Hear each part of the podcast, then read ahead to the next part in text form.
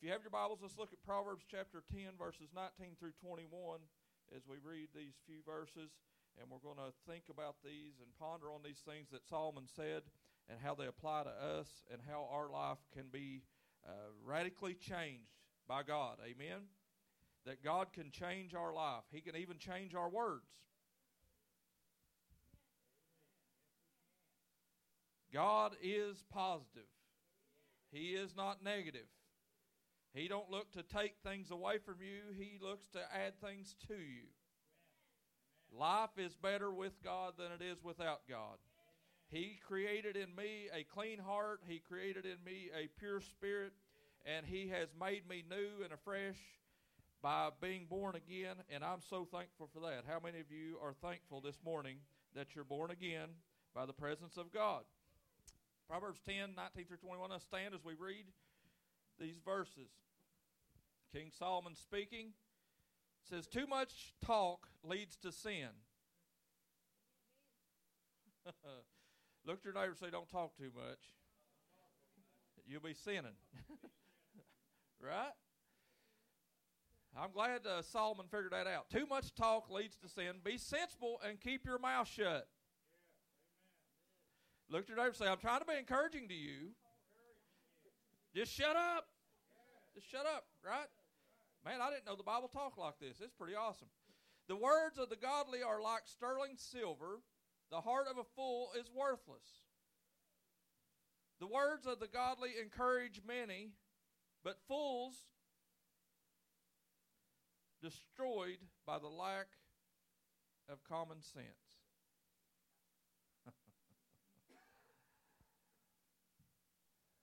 Let's pray. Father, we thank you for this day. God, I thank you for a room full of people. Lord, that you're working on their life. Lord, that you haven't abandoned them, you haven't given up on them. But Lord, you are actively engaged in transforming lives at Bethesda. God, I pray today that you would awaken our minds and our hearts and our spirit man to be able to understand what your word says to us. Let us apply these words into our daily lives as we live throughout the remainder of our years. In Jesus' name I pray. Amen. Before you sit down, look at your neighbor say, Don't talk too much. Shut up. I love being able to tell people in church to shut up. You may be seated.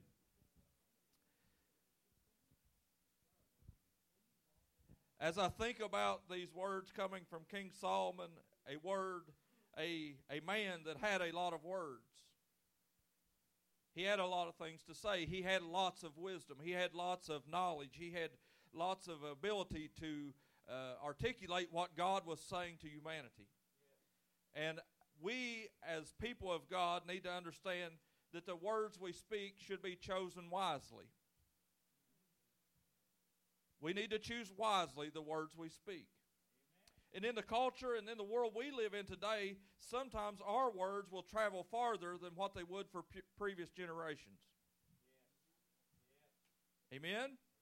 I know for a fact that behind the scenes on jobs, that HR directors go back and look at Facebook prior to hiring people. Think about that a moment.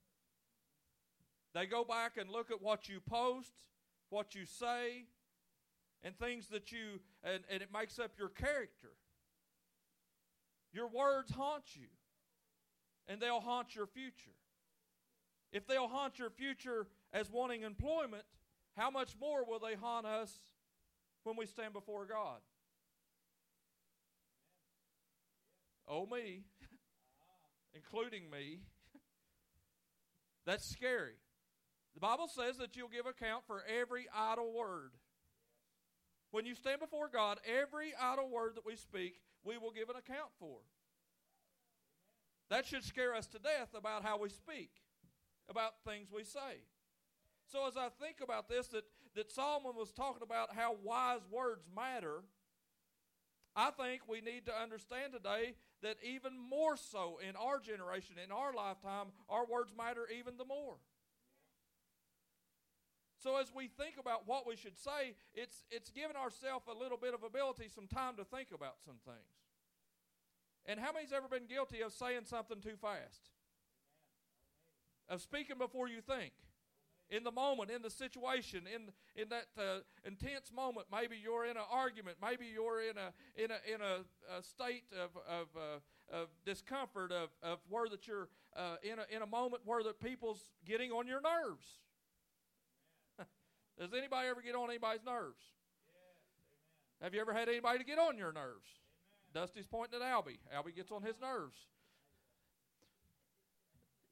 Dee said Dana gets on his nerves. So sometimes it may be your siblings, maybe your spouse, it may be your boss, it could be anybody.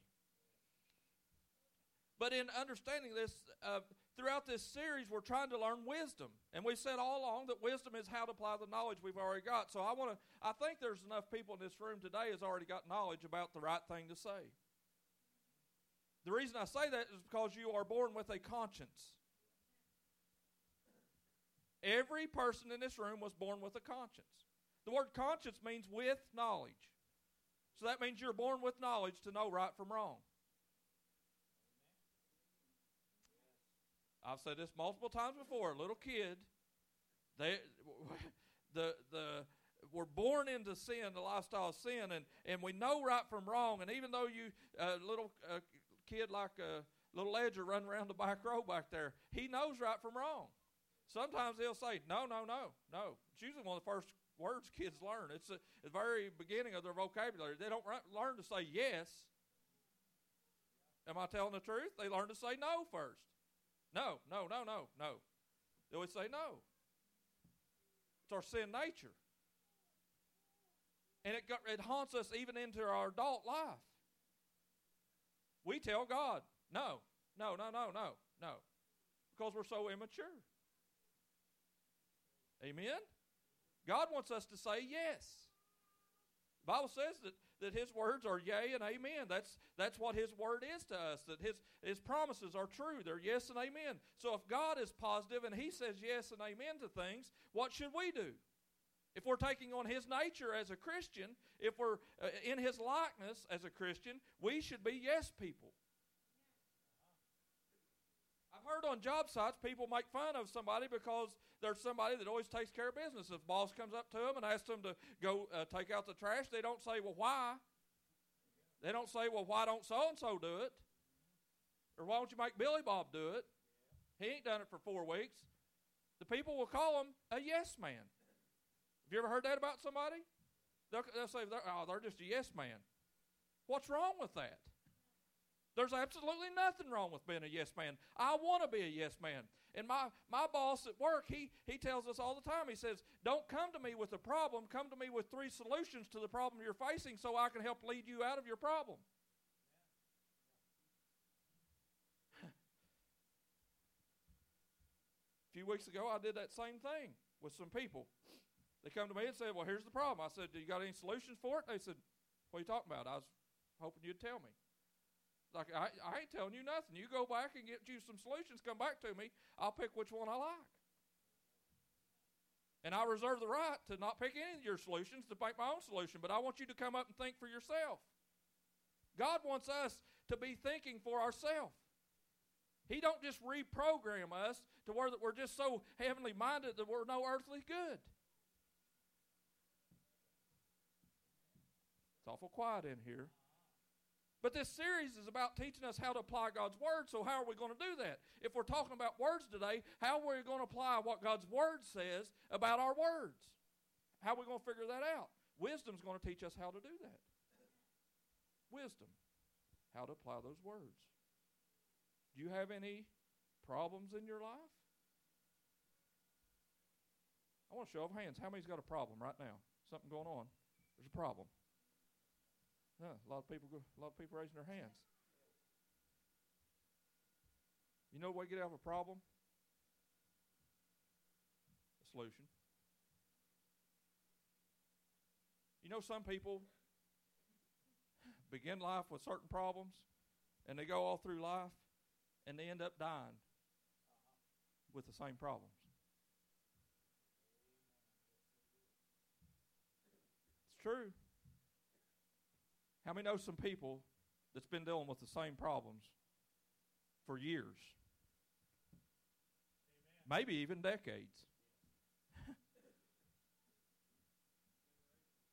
Generations, even, yeah. Passed down from generation to generation. The Bible's very clear about that. That the sins of the fathers go to generations deep. But also the same passage talks about how that blessings will go to generations. So, what do we want to be in our future generations? But how, are we going to get out of the problem that we're dealing with? Whatever you raised your hand about, today I want you to decide how are you going to get out of that? And ask God, God, I don't understand this problem that I'm going through, but if I thought about it a lot, and I think there's these three solutions, God, that'll help get me out of this. I want you to write it down. I want you to go home and make you a notebook paper and write down, here's my problem. You don't have to show it to the whole world. You don't have to tell everybody else. You don't even have to tell it to your to your spouse per se. You can write down, here's my problem. Here's three solutions, God, I think is to these problems. And let God pick one of those solutions or let him give you a solution that's maybe not even on your list. Because if you deal with that problem, if you allow God to deal with that problem in your life and He offers you a solution and says, do this, if you do it, your life will change.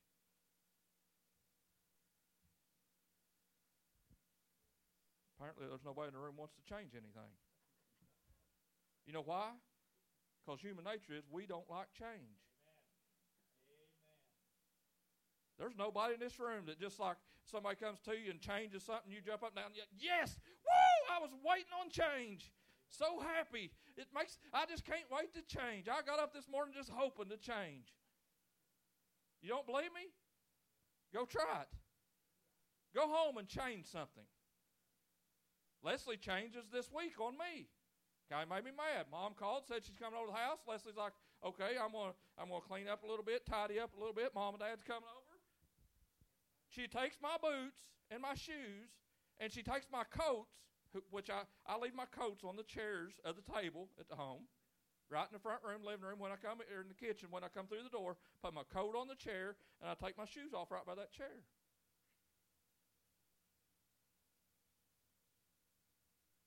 That's why I do it every day. But when I come home that night, there's no I've usually got like three or four pairs of shoes around there. That way I can pick which pair of shoes I want, right? Yeah, I got three coats on the kitchen table because I like. I, one day I want to wear my leather jacket. One day I want my UK jacket. Next day I might like one of my other jackets. I got all kinds of coats on my chairs. That, that's like my coat rack. Because my habit is to do that. It's a habit that I do. I like it to be accessible where I need it when I need it. And you don't believe me that you don't willing to change? Look at my shoes I got on today. Does This look like church shoes? These are my work boots. You know why, where they were sitting this morning when I got up? They were sitting at the kitchen table because I took them off there yesterday.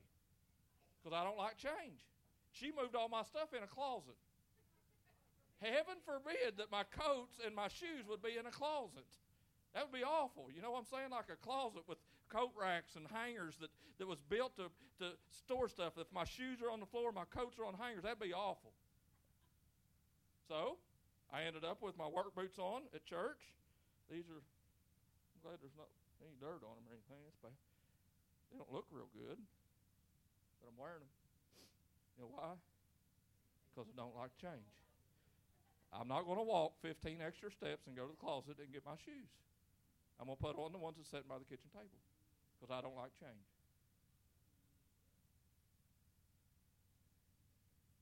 Nobody likes change.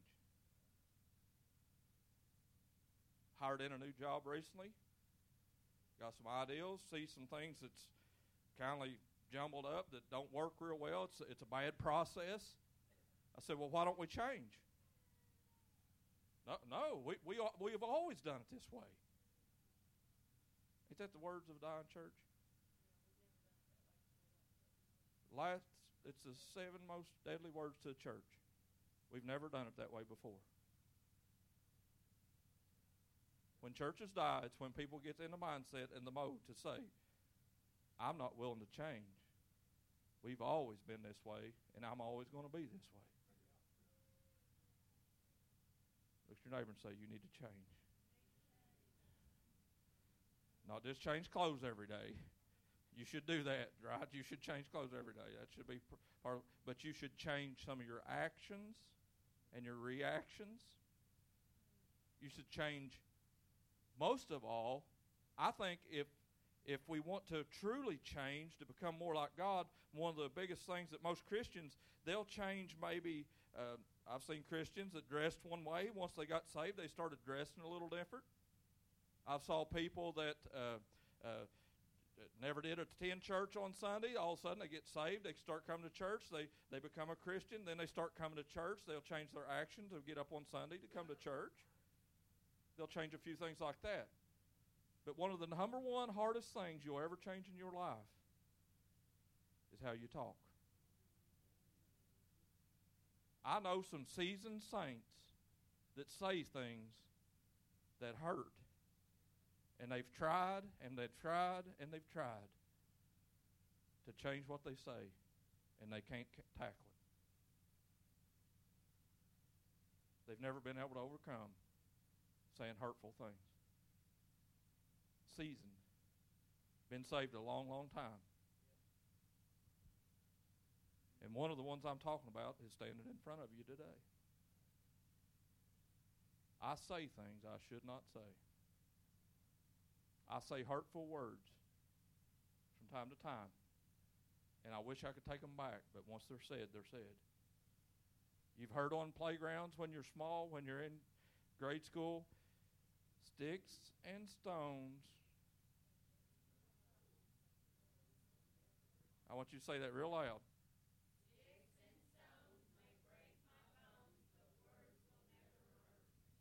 That's a lie from the pits of hell. The Bible's full of proverbs, little one line quote sayings of truth of God's Scripture. That's not in Scripture. But that's one thing we decide when we're little, you know, and it, it's, a, it's a little cliche proverb that kids say so that they they'll they'll make their friends feel like that you know you can say whatever you want about me or my mom or whatever or whoever. You can talk about me or whatever. It ain't going to hurt me. But if you come at me with a stick and hit me with a stick that's going to hurt. Or if you throw a rock at me and hit me with a rock that's going to hurt but it's absolutely a lie to say that words don't hurt I'm preaching better than you're amening. I, am 100% behind that this morning. You need to be a little more clear saying, I agree with you, Pastor. That's what, whenever you say amen, that's meaning you're agreeing with me. I'm telling you, words hurt. Anybody that don't know that words hurt, don't know very much. I'm telling you, words travel for generations deep hurts travel throughout time, and it's impossible to get those words back. So we got to be super cautious on what we say. And if we want wisdom, we got to know, uh, you know what, who, what, where, when, why, and how thing we did the first week, so that we understand what wisdom is. You got to know when to say something. you got to know why to say it and how to say it. Amen. You need to know how to do that. Because if you don't have those things down, you even though you might be saying something that's that's a, a kind word, but maybe it's not the time to say it. Maybe it's a time when somebody's not listening. Maybe their ears are plugged. Maybe they don't understand or they're not willing to open up their mind at that moment to hear what you've got to say. There's a timing involved in saying things. And I'm understanding this today when, when Proverbs is written that Solomon's talking about this. He's telling people in this chapter that you need to watch what you say that he says in lots of words. Isn't it amazing? In lots of words, in saying lots of words, you're sinning. I heard somebody say this one time at, on a job. He was talking about somebody that during break time they would talk the whole entire break. You ever had anybody like that around? They just talk the whole time you're around them. Don't never shut up. They just talk. And I was, I was, and he was talking about this person. He said, "You know what?" He said, "I think they talk until they think of something to say.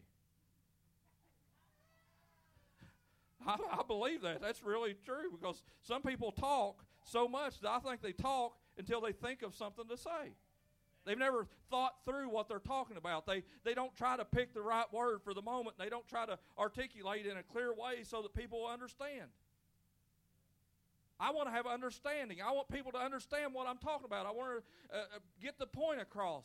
So, my point to you today is you've got to watch what you say. And you shouldn't say so much. So, the number one way to avoid saying the wrong things is don't talk too much. Look at your neighbor and say, That sounds way too simple. That's, that sounds way too simple. I'm trying to give you key points. I'm trying to give you wisdom of how to, how to overcome some problems in your life. And I guarantee you, one of the problems is you talk too much. Myself included. I'm preaching at Pastor Ben today, too. It's not just me. Point your finger back and say, This is me. Uh, he, he's talking to me. That's Pastor Ben included. We're all involved in this. So, no, number one way to overcome not saying the wrong thing is don't talk too much. Don't talk too much. Don't talk too much. I don't think anybody got it. Don't talk too much. Don't talk too much. I want you to point your finger at eight people and tell them, eight different people, don't talk too much. Don't talk too much. Don't talk too much. You don't talk too much. You're not allowed to talk too much. Quit talking so much. Quit talking so much. You're saying too much. Don't talk too much. Don't talk too much. They say if you hear something eight times, you'll remember it. So if I can't get anything else across to you today, if I'm going to spend 45 minutes talking to you today, it's going to be about don't talk too much. I hope you get that one. That one point. The next thing that King Solomon says here in Proverbs 10 19, it says, Be sensible and keep your mouth shut. It just makes sense.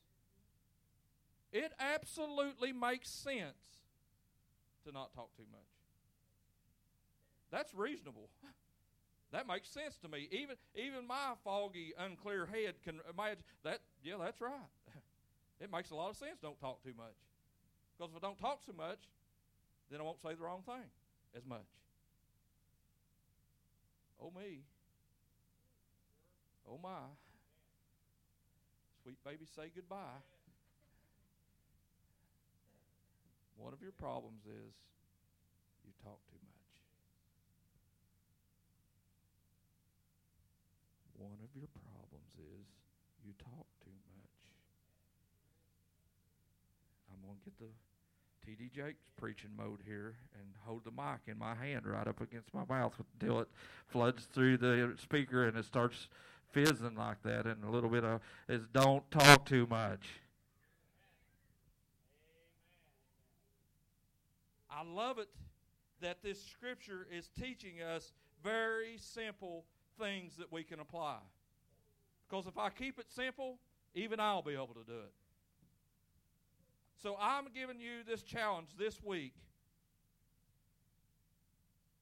When you want to talk, stop.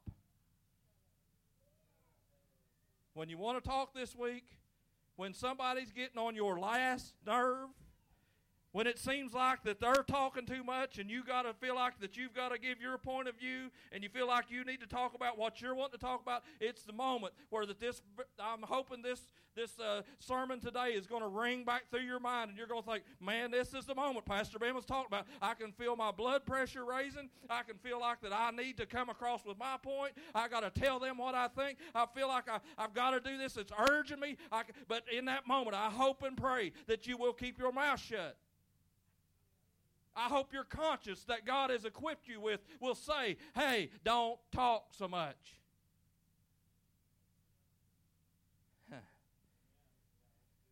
In the moment. Because in those moments is when words are said that hurts people's feelings, and their feelings don't get unhurt.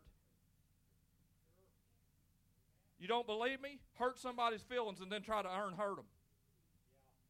Say something to somebody in the wrong way, in the wrong tone, and see if it don't hurt their feelings, and then try to unhurt those feelings. You cannot do it. It's impossible. The only way they can ever get unhurt is whenever forgiveness is, is uh, applied and forgiveness is accepted. Only when God's true, unfailing love is applied in their heart and they understand forgiveness the way God says forgiveness is supposed to be, that they will, uh, somebody will say, I've, I, I ask for your forgiveness. And you'll say, okay, I forgive you. Aunt Mary's good at this. She can get mad at you one minute, mad enough to fight. I mean, you can see it in her, her face starts blotching and she's red and mad and shaking and quivering. She'll walk away three minutes later. Forgive me, Aunt Mary. Okay, I forgive you. Then she's just like, hey, how, how you been? And it don't bother her from there on out. Ain't all right, Bubba. Bubba's the exact opposite. You make Bubba mad, he'll remember it 10 years now. You remember when you said that? it's the exact opposite. Forgiveness is hard. Apparently, nobody in this room's ever had to deal with forgiveness. I said, forgiveness is hard. If anybody's ever said something to you that hurts your feelings, their words hurt your feelings, it's hard to forgive them. Words do hurt. Sure, a stick will break your bone. Sure, a stone will crack your head. right? But words go deeper than that. And Solomon is telling us here that we need to understand wisdom in a way that we got to keep our mouth shut. Some of the wisest people I know are people that can sit back and just hold it in silence and make me wonder why are they thinking? What are they thinking? Why are they quiet right now? When I'm the one up.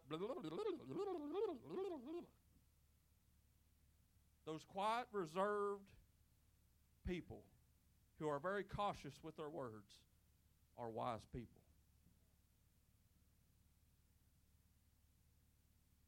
I don't know if you know anybody like that.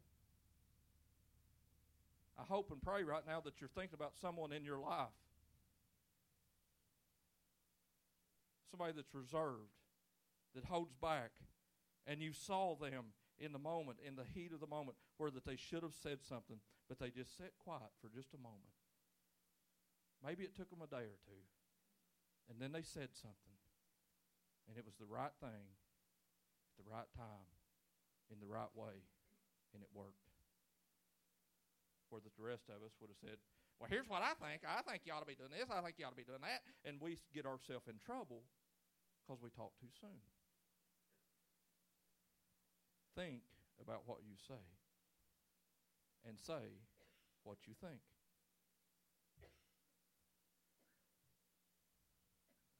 Maybe I need to say that again for people writing it down. Think about what you say and say what you think. Be cautious with what you think, though, because if you say what you think, sometimes you're going to get yourself in trouble.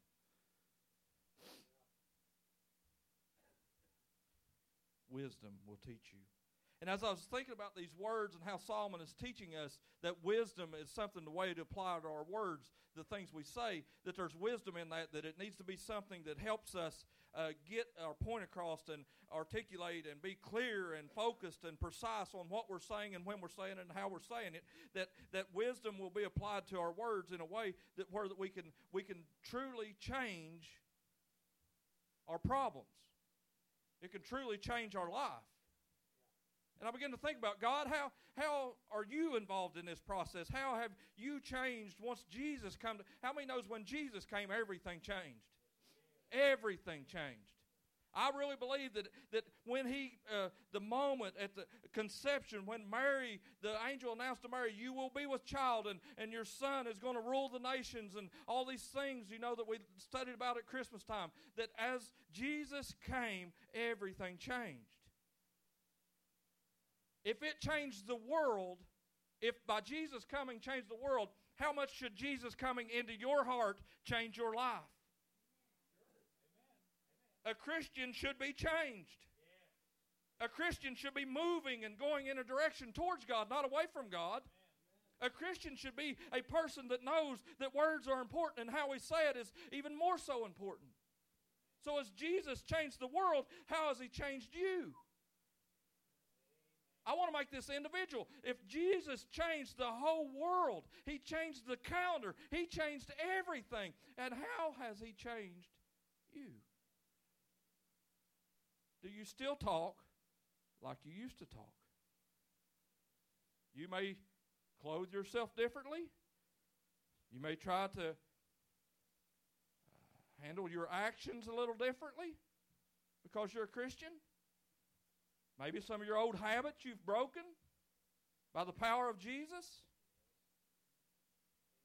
But how has He changed your mouth? How has He changed your words?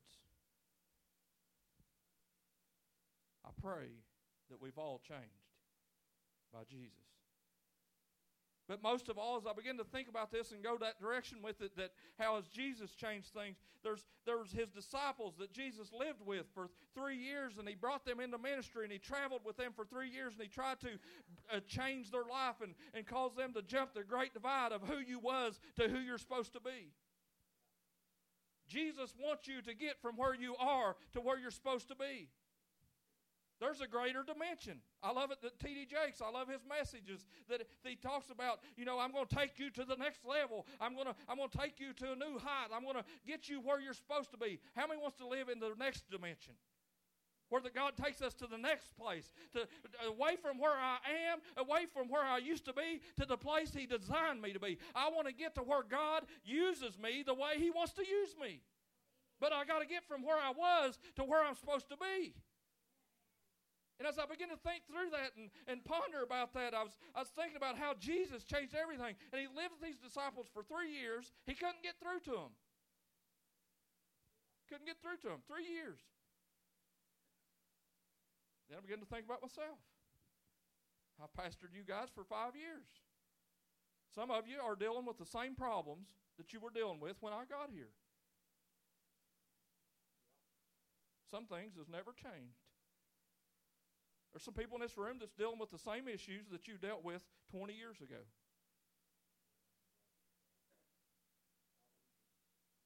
I can't, I can't make you do anything. My only job is to try to tell you what God is saying and hope that you'll heed the warning and try to change. Attempt. Make a move. The only way things are going to change is for you to change. Amen.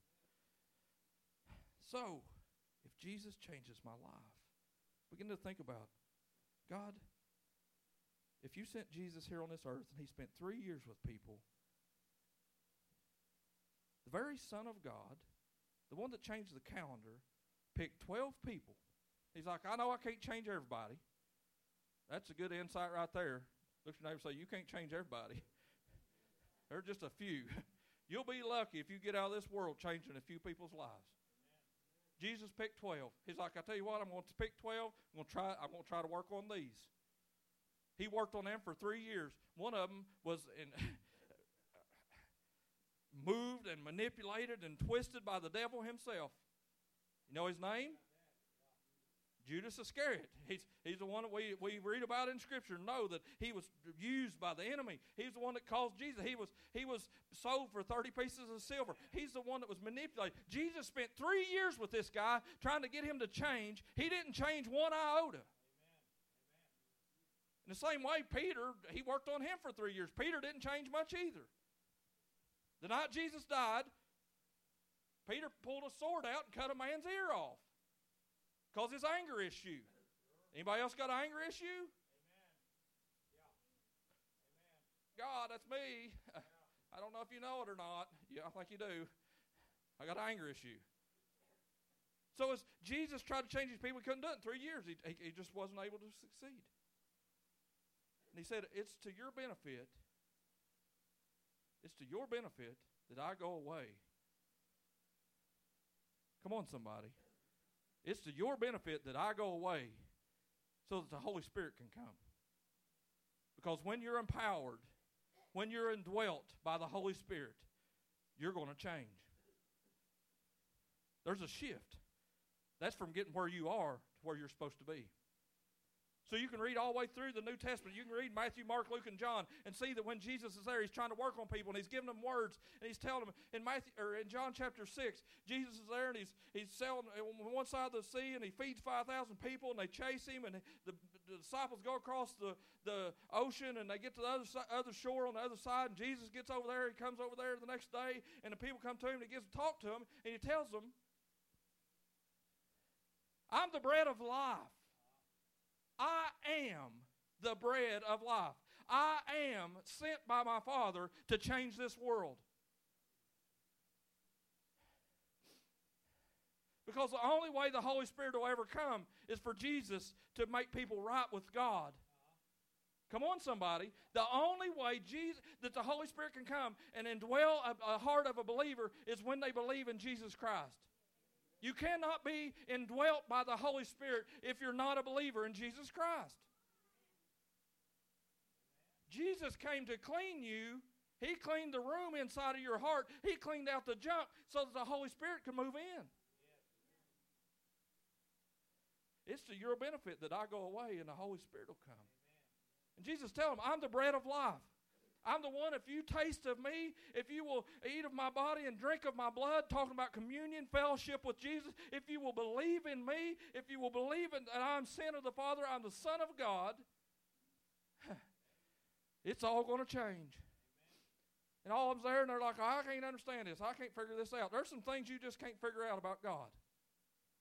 You need to get over that right now. There's some things on this side of eternity that you will never figure out about God. Nobody in this room is a know it all when it comes to Scripture. Nobody in this room is a know it all when it comes to God. I don't have a, a, a, monopoly on the words of God. Jesus is telling them this. They say, I don't understand. Some of them walk away.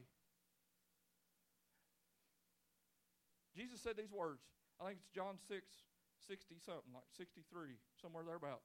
It says, These words that I speak to you, they are spirit and they are life. I listened to a sermon this week by T.D. Jakes, and he's talking about how that some people thinks that Jesus came.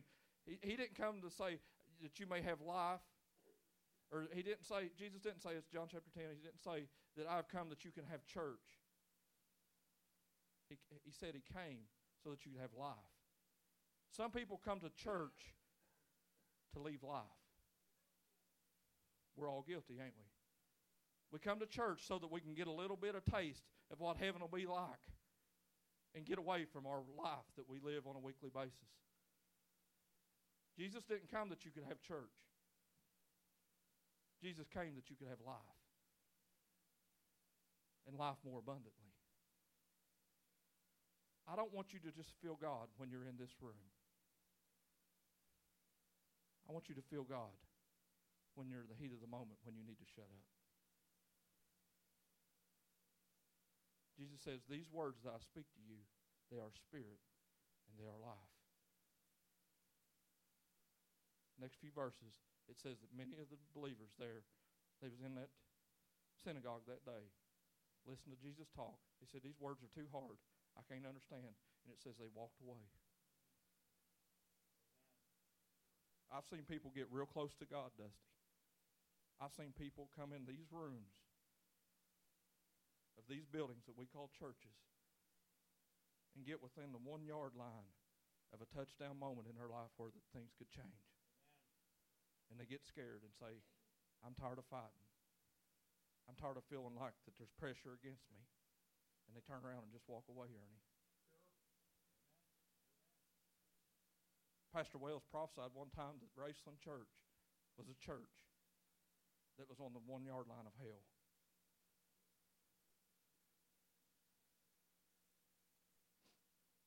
Defending people from going to hell.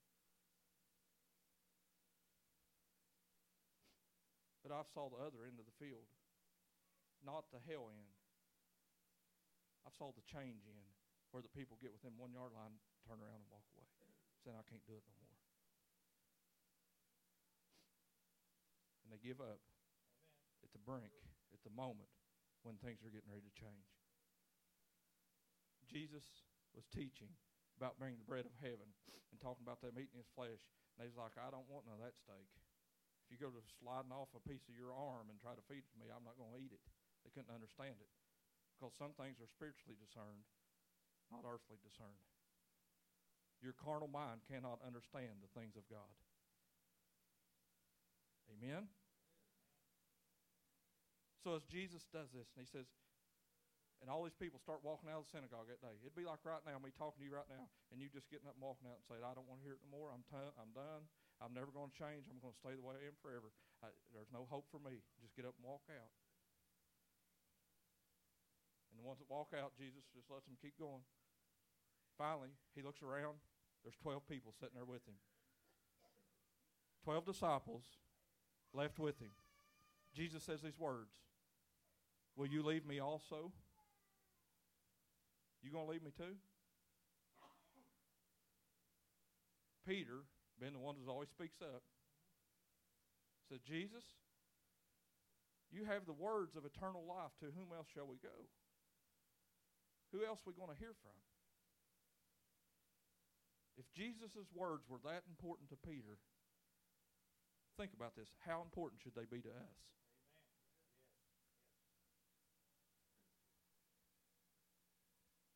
You want to know how to cure your problems?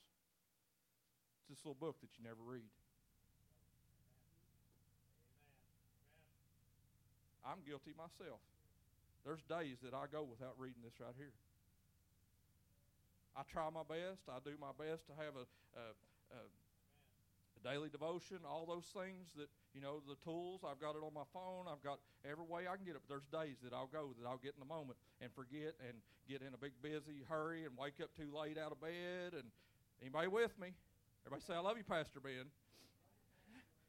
All right, so as these things happen, even to me, I know that they're happening to you. What if we was like Peter and says, Jesus, to whom else should we go? I don't want to go to a self-help book from Suze Orman about my finances. Maybe I'll get a better amen over on this side. I don't want to go to Suze Orman to get a better idea about my finances. If I want to, want to learn how to deal with my finances, I don't need to go to Suze Orman. I need to go to the Word of God because it talks about being a good steward. It talks about uh, saving. It talks about all this Bible is full of how to fix your life. It's full of words, and those words are positive in nature. They're not negative. God's not looking to tear your life down, He's looking to build your life up. How many Peters are in the room today that'll say to God today, God, to whom else shall I go? Where else can I go to get everlasting life? Where else can I go to read a word that comes illuminated off the page to me and applies to my heart and changes my life from that point forward? That there's some scripture you read that you can memorize right now that you know beyond the shadow of a doubt that Jesus was the Son of God because of words on these pages. I'm starting to sweat. I got to quit. Words are important. To whom else shall we go? I ain't got nowhere else to go. The only person that's ever fixed anything in my life is God. Amen? Amen? The only one that's ever fixed anything in my life is God. And today He's trying to tell me to watch my words. Amen. I know He can fix me. He can make, He can, just like Isaiah. What did Isaiah say when God was, the, the angel come there and was talking, and God was talking to Isaiah, and Isaiah was saying, Whom shall I send, and who shall go for me? God is saying, and Isaiah said, Don't send me, God, I'm a man of unclean lips. Read it in Isaiah. I'm a man of unclean lips. I can't go, God. I don't talk right. There's things that you can't do in the kingdom of God. There's things you can't do in church because you don't talk right. God's not using you because you won't shut up. But Isaiah cried out and said, Here am I, God, send me. But whenever he did, then the moment he said, God, use me, do something with me, is the moment that the angel come down to the altar, picked up a coal, and touched his lips. It's time for God to burn your mouth. I want the altar to touch you today. I want the angel of God to come down the same way he did for Isaiah. For with God, there's no respecter of persons. He cares as much about you as he did Isaiah that day because he's got a work for you to do. But he knows if you will uh, humble yourself today and say, God, I'm uh, got unclean lips. I'll admit to you, God, I can't do what you want me to do because I don't talk right. If there's anybody in this room today that wants to change, I'm telling you, today's your day. There's another dimension. Today can be the moment where God can equip you to do something for His kingdom. I'm ready for the angels to be dispatched today. And I want to pick up some things from the altar and come back and burn your mouth to shut it. You can't fix yourself. Some things only happen by the power of God. His Spirit working on the inside of you. Won't you stand? I'll never shut up talking about words, I guess.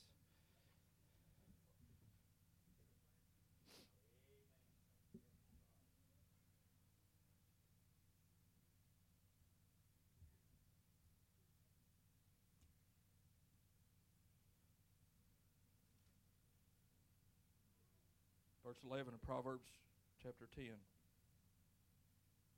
The words of the godly are life giving fountain. The words of the godly are a life giving fountain. The words of the wicked conceal violent intentions. Hatred stirs up quarrels, but love makes up for all offenses. Wise words come from the lips of people with understanding, but those lacking sense will be beaten with a rod.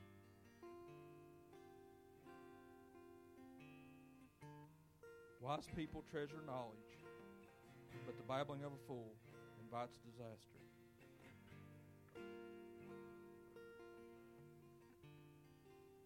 What if God's little quick sayings in Proverbs changes your life today? I want you to bow your head and close your eyes. How many in this room today will say, Pastor Ben, God is dealing with me, and I feel like He's telling me that there is another place, another dimension that I'll go? How many raise your hand and say, I feel like God is wanting to take me to a new dimension? He's wanting to take me to a new place. He's working on my heart today, and I can sense Him wanting to change me in this place. Anybody else? You put your hands down. I hope and pray that the ones that raised their hand will be willing to say, God, I'm a man of unclean lips. I'm a woman of unclean lips. I don't talk the way I'm supposed to. And it hinders me from doing what you've called me to do. Lord, change me. Change me. Same way you did Isaiah, change me. And I'm praying today God, I ask, as the pastor of this congregation, Lord, that you will dispatch angels at this moment. And Lord, around the altars of God, where the consuming fire of God ever burns, Lord, I pray that you will pick up coals with those angels and they will carry it at this very moment.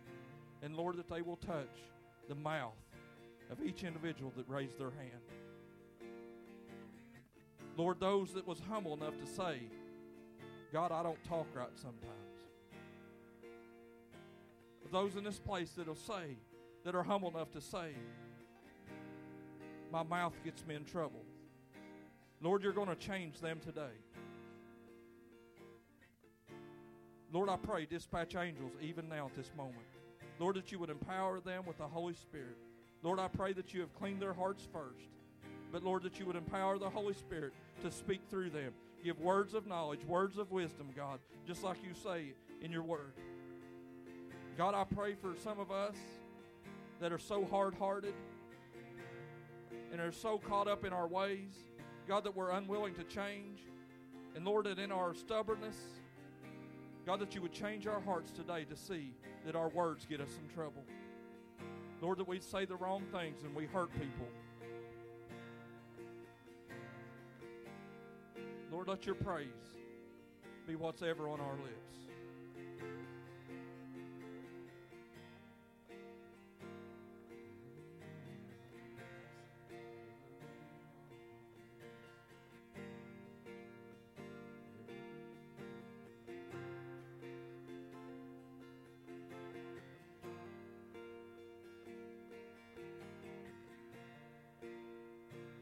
Everybody in this room, just repeat this prayer after me. Say, Heavenly Father, I come to you in Jesus' name.